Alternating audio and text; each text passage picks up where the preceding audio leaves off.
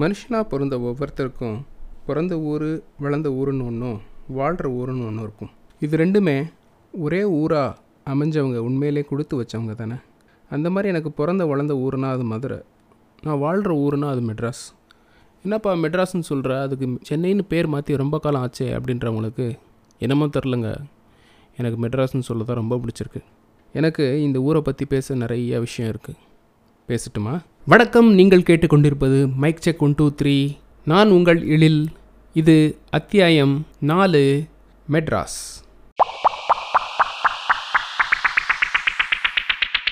College முடிச்சுட்டு அடுத்து என்ன செய்ய போகிறோன்னு வீட்டில் யோசிச்சுட்டு இருந்த காலம். ஏதாவது ஐடி சர்டிஃபிகேஷன்ஸ் பண்ணலாம் மெட்ராஸ் போய் படிக்கலாம் படிச்சுட்டு அங்கேயே வேலை தேடலாம் அப்படின்னு முடிவாச்சு. சரின்னு முடிவானதும் மைக்ரோசாஃப்ட் சர்டிஃபிகேஷன்ஸ் கொஞ்சம் பண்ணலான்னு மெட்ராஸ் கிளம்பியாச்சு. அங்கே எங்கள் குடும்ப நண்பர் ஒருத்தர் அவரோட ரூமில் தங்க வச்சுக்கிட்டாரு. அவங்க ரூம் இருந்தது அரும்பாக்கத்தில். ரூம்னா அது வீடு தான் அந்த அரும்பாக்கம் வீட்டில் ஆரம்பமே அற்புதமாக போச்சு. என்னைய அழைச்சிட்டு போன அண்ணன் அங்கே நான் வருவேன்னு யாருக்கிட்டேயும் சொல்லவே இல்லை. இவங்க கொஞ்சம் சரியாக பிளான் பண்ணாமல் அவங்க என்னை கூப்பிட்டு போயிட்டாங்க. அதனால் அங்கே இருக்கவங்க யாரும் என்னைய அவ்வளோ இன்முகத்தோடு வரவேற்கலை. அது எனக்கு பார்த்த உடனே புரிஞ்சு போச்சு. சரி பிரச்சனை தான் போல் அப்படின்னு. புது இடம் புது மனிதர்கள். இவங்க எல்லாருக்கூடையும் கூடயும் கொஞ்சம் சகஜமாகிறதுக்கு கொஞ்சம் நாட்களாச்சு. என்னை அழைச்சிட்டு போன என்னோடய குடும்ப நண்பர் அண்ணன் நான் கூப்பிடுவேன். அவர் தன்னோட ஃப்ரெண்டுக்கிட்ட என்னை அறிமுகம் பண்ணார். அவர் ரொம்ப கலகலப்பான மனுஷன். அவர் என்னை கூப்பிட்டு போய் டி நகரில் இருந்த என்ஐஐடி கோச்சிங் சென்டரில் சேர்த்து விட்டார். அங்கே சேர்ந்ததும் கடை கடைன்னு முத கோர்ஸ் முடிச்சுட்டு அதோட சர்டிஃபிகேஷனும் நல்லபடியாக முடிச்சிட்டேன். அங்கே இருந்த ட்ரெயினர்களும் ரொம்ப ஃப்ரெண்ட்லியாக இருந்தாங்க.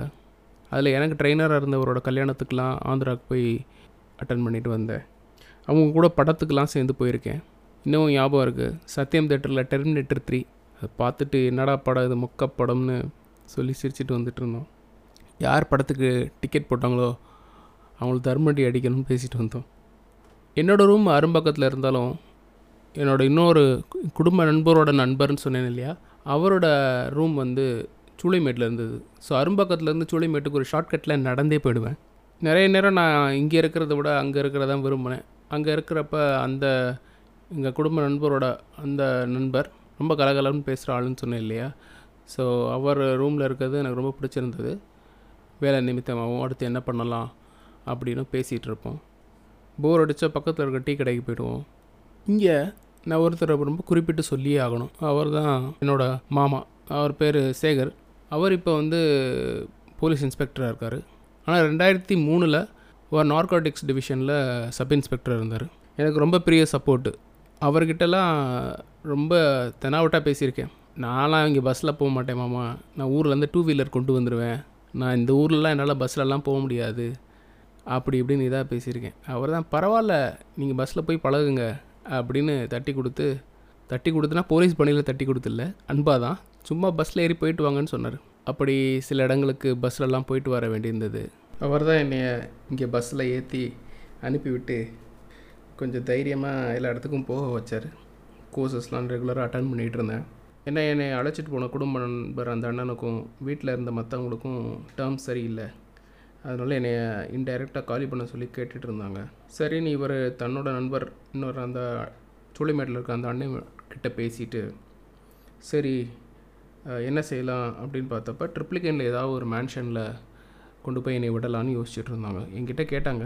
சரி எனக்கு எங்கே இருந்தாலும் பிரச்சனை இல்லை. ஏதாவதுனா ஃபோன் பண்ணி கூப்பிட்ற தூரத்தில் தான் இருப்பீங்க. நான் பார்த்துக்கிறேன்னு சொல்லிட்டேன். ஃபோன் அப்படின்னோடனே ஒரு விஷயம் ஞாபகம் வருது.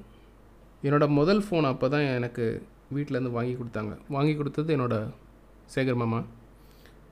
Nokia three three one five green colour phone Burma Bazaar போய் அவர் தெரிஞ்ச யாரோ ஒரு கடைக்காரர்கிட்ட சொல்லி வாங்கி கொடுத்தாரு. மறக்கவே முடியாது.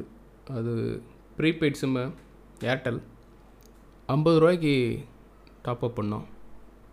முதல் அமௌண்ட்டு ட்ரிப்ளிகேன் கேஆர்பி மேன்ஷன் அங்கே தான் என்னோடய காலேஜ் கிளாஸ்மேட் என் நண்பன் மா மாரிராஜனை சந்தித்தேன். மாரி கடவுள் கொடையளித்த ஒரு அழகான குரல் இனிமையான குரல். அவ்வளோ அழகாக பாட்டு பாடுவான். காலேஜ் நாட்கள்லேயே பாட்டெல்லாம் பாடி பரிசெல்லாம் வாங்கியிருக்கான். இப்போ அவன் வெளில தேடிட்டு இருந்தான். பார்ட் டைமாக ஆல் இண்டியா ரேடியோவில் எஃப்எம் ரெயின்போவில் நைட் ஸ்லாட்டில் ஒர்க் பண்ணிகிட்டு இருந்தான். அவனோட ரூம்மேட்டு தான் இளம்பருதி இளம்பருதி வந்து ஒரு ஃபார்மசூட்டிக்கல் கம்பெனியில் கிராஃபிக் டிசைனராக வேலை பார்த்துட்டு இருந்தான். இவங்க ரெண்டு பேரும் எனக்கு அடுத்த ரூமில் இருந்தாங்க. என்னோடய ரூம்மேட் பேர் சுரேஷ். அவர் ஒரு ஐடி கம்பெனியில் ஹெச்ஆராக வேலை பார்த்துட்டு இருந்தார். இந்த மேன்ஷனை பற்றி சொல்கிறப்ப இந்த மேன்ஷனோட கீப்பர் இல்லாட்டி மேனேஜர் அவரை பற்றி நான் சொல்லியே ஆகணும். சாமி. சாமி சாமின்னு எல்லோரும் கூப்பிடுவாங்க. ஆனால் அவரோட முழு பேர் இன்றைக்கி வரைக்கும் எனக்கு தெரியாது. கிட்டத்தட்ட ஒரு மிலிட்ரி ஜென்ரலுக்குரிய கட்டுப்பாடோட அந்த மேன்ஷன் நடத்துவார். மருந்து கூட சிரிக்க மாட்டார். தேதி அஞ்சுக்குள்ளே வாடகை கொடுக்கலனா செம்ம கற்று கத்துவார். நல்ல வேளை எப்பயுமே அப்படி ஒரு தர்ம சங்கடமான நிலைமை ஏற்படலை. ஸோ இப்படிப்பட்ட இடம் எப்படி இருந்ததுன்னா ஒரு ஹாஸ்டல் மாதிரி தான் ஹாஸ்டல்னால் ஸ்டடி அவர் சத்தம் போடாதீங்க அந்த மாதிரி ஏதாவது இருக்கும். இதில் அப்படி இருக்காது. அதை தவிர்த்து மற்றதெல்லாம் இருக்கும். நைட்டு பத்தரை பதினோரு மணிக்கு மேலே வந்தால் கதவை திறக்க மாட்டார். ஏகப்பட்ட ரப்சர் பண்ணுவார். அப்போ தான் ஒரு படம் ரிலீஸ் ஆச்சு. காக்க காக்க. அந்த படம் தான் நான் நண்பர்களோட முத முதல்ல தேவி தேட்டர் போய் பிளாக்ல டிக்கெட் வாங்கி பார்த்த ஒரு படம். எங்களோட மேன்ஷன்லேருந்து பத்து நிமிஷத்தில் நடந்தால் மெரினா பீச்சுக்கு போயிடலாம். அதனால் வாரத்தில் நாலு இல்லை அஞ்சு நாள் நைட்டு சாப்பிட்டுட்டு பீச்சுக்கு போயிட்டு காலார நடந்துட்டு பீச் தண்ணியில் காலாக நினச்சிட்டு வரலன்னா தூக்கம் வராது. அதே மாதிரி நாங்கள் ரெகுலராக காலை டிஃபனும் நைட்டு டிஃபனும் சாப்பிட்ற ஒரே இடம் வசந்த பவன் ஹோட்டல் லஞ்சு நாங்கள் எங்கே வெளியில் போகிறோமோ இப்போ நான் கோர்ஸ் படிக்க போகிறப்ப டி நகரில் போய் சாப்பிட்ருவேன் எங்கேயாவது ரெஸ்யூம் கொடுக்க போனேன்னா பக்கத்தில் எந்த ஹோட்டல் இருக்கோ அங்கே சாப்பிட்ருவேன் அந்த மாதிரி லஞ்ச் மட்டும் தனியாக அவங்க அவங்க சாப்பிட்டுக்குவோம். ஆனால் காலையில் பிரேக்ஃபாஸ்ட்டும் நைட்டு டின்னரும் சேர்ந்து தான் சாப்பிடுவோம். அதுவும் வசந்த பவன் ஹோட்டலில் மட்டும்தான். ஏன்னா அது கையவும் கிடைக்கல நாக்குக்கும் ருசியாக இருந்தது. வயிற்றுக்கு எந்த தொந்தரவும் பண்ணலை. ஆனால் வசந்த பவனோட நிறுத்தினாமானா அது இல்லை. சனி இல்லை ஞாயிறு எப்போயாவது லீவு கிடச்சிது அப்படின்னா நேராக நாங்கள் போகக்கூடிய இடம் ஆந்திரா மெஸ் தான். அப்போ தான் ஆந்திர மெஸ்ஸு முத முதல்ல எனக்கு அறிமுகமாச்சு அங்கே கன் பவுடர்னு ஒன்று வைப்பானுங்க. அது என்ன கன் பவுடர்னு கேட்டிங்கன்னா பருப்பு பவுடர் தான். அந்த பருப்பு பவுடரை சாதத்தில் போட்டுட்டு அதில் நெய்யை ஊற்றி பிசைஞ்சு சாப்பிட்டிங்கன்னா சும்மா அப்படி இருக்கும். துப்பாக்கியில் குண்டை போட்டு சுடுற மாதிரி அப்படி வயிற்றுக்குள்ளே போகும். ஒவ்வொரு கைகள் எடுக்கிற கவலமும். அதனாலே அதுக்கு பேர் கன் பவுடர் சும்மா சாப்பிட்டோம் ஆரம்பித்தோன்னா போய்கிட்டே இருக்கும். அது மட்டும் இல்லாமல் அங்கே வேறு என்னென்ன நல்ல நான்வெஜ் மெஸ் உண்டு? வேறு எங்கே நல்ல சாப்பாடு கிடைக்கக்கூடிய ஹோட்டல்கள் எங்கே இருக்குன்னு தேடி தேடி போய் சாப்பிட்டுட்டு இருந்தோம். இந்த மாதிரி யூடியூப் ஃபுட் ரிவ்யூஸ் அவங்களாம் இல்லாத காலத்திலேயே நண்பர்கள் சொல்கிற கருத்தை வச்சு ஏன் நான் இங்கே போயிட்டு வந்தேன். அது இந்த ஹோட்டல் நல்லா இருந்தது.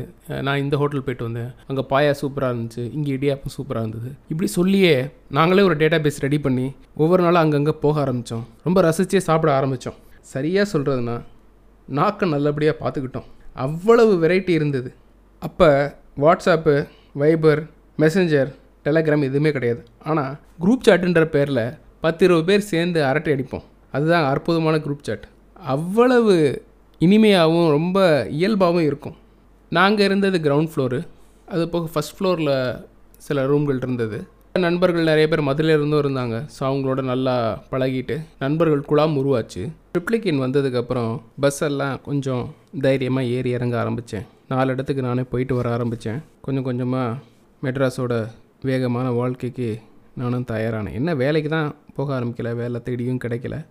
ஸோ அப்படி ஒரு நாள் நான் கோயம்பேடு வரைக்கும் போயிட்டு வர வேண்டியிருந்தது. நான் வழக்கமாக அதிகம் காசு கையில் வச்சுக்க மாட்டேன். புது ஊர் அப்படின்ற காரணத்தினால அதிகம் போனால் இரநூறுபா இல்லை முந்நூறுரூபா அதுக்கு மேலே இருக்காது. அன்றைக்கி ஏதோ கையில் காசு கம்மியாக இருந்தது.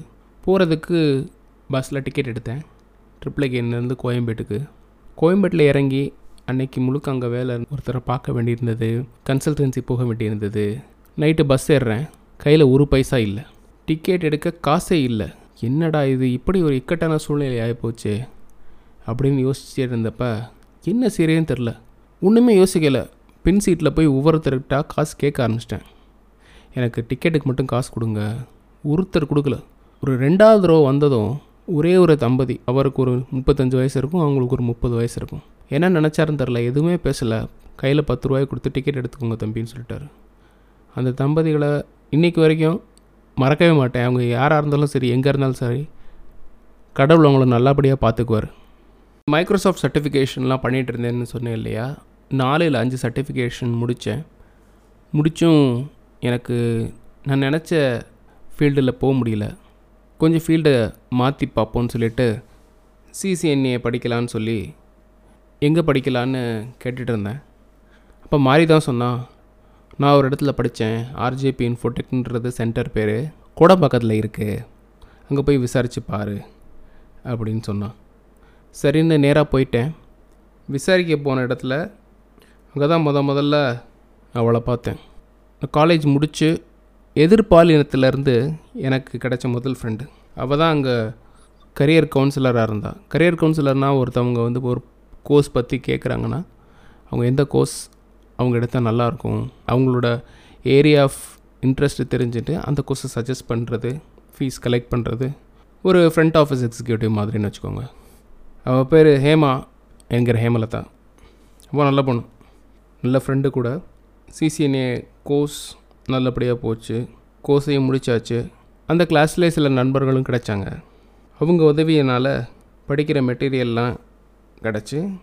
சிசிஎன்ஏ எக்ஸாமும் முடிச்சு சர்டிஃபிகேஷனும் வாங்கியாச்சு. அவங்களுக்கு இன்றைக்கி வரைக்கும் நான் ரொம்ப கடமைப்பட்டிருக்கேன். தினமும் நான் கிளாஸ் வர்றதுக்கு ட்ரிப்ளிகேன்லேருந்து டி நகருக்கு வந்துடுவேன் வாணிமுகால் பஸ் ஸ்டாப்பில் இறங்கிடுவேன் அங்கேருந்து ஒரு ஷேர் ஆட்டோ எடுத்து கோடம்பக்கத்துக்கு வந்துடுவேன் கிளாஸ் முடிச்சுட்டு திரும்ப ஷேர் ஆட்டோ எடுத்துகிட்டு டி நகர் போய் அங்கேருந்து ட்ரிப்ளிகேன் போயிடுவேன். இப்படி போயிட்டு இருந்தப்போ ரொம்ப காமெடியான ஒரு நிகழ்வு நடந்தது. பஸ்ஸில் ஏறி அன்றைக்கி பயங்கர கூட்டம். எனக்கு முன்னாடி ஒரு பொண்ணு நின்றுட்டு இருந்தா ஷாம்பு வாசனை. அவளும் நானும் வாணிமகால் இறங்க வேண்டியிருந்தது. அவள் வேகமாக இறங்க டக்குன்னு கத்திட்டா. என்னாச்சு என்னாச்சு? எல்லோரும் கேட்குறாங்க எனக்கு பக்குன்னு இருந்துச்சு. நம்ம முன்னாடி இந்த பொண்ணு நிற்கிது எதுக்கட கத்துன்னு பார்த்தா அந்த பொண்ணோட முடி என்னோடய ஷர்ட் பட்டனில் மாட்டிக்கிச்சு. எப்படி மாட்டிச்சுனே தெரில அப்புறம் இருமான்னு சொல்லி பொறுமையாக பட்டனை லைட்டாக கலட்டி அந்த முடியை எடுத்து விட்டதும் அந்த பொண்ணுக்கு அவ்வளோ சந்தோஷம். பார்த்து சிரிச்சிட்டு ரொம்ப நன்றி அப்படின்னு சொல்லிட்டு போச்சு. இன்றைக்கி வரைக்கும் வாணிமகால் பஸ் ஸ்டாப் போனால் எனக்கு இந்த நிகழ்வு தான் ஞாபகம் வரும். நல்லபடியாக சிசிஎன்ஏ எக்ஸாமையும் முடித்து சர்டிஃபிகேஷனையும் வாங்கினதுனால அதுக்கேற்ற மாதிரி வேலை பெங்களூரில் தேடலான்னு முடிவாகி போச்சு. ஏன்னா மெட்ராஸில் நிறையா தேடி பார்த்தாச்சு எதுவும் அமையலை.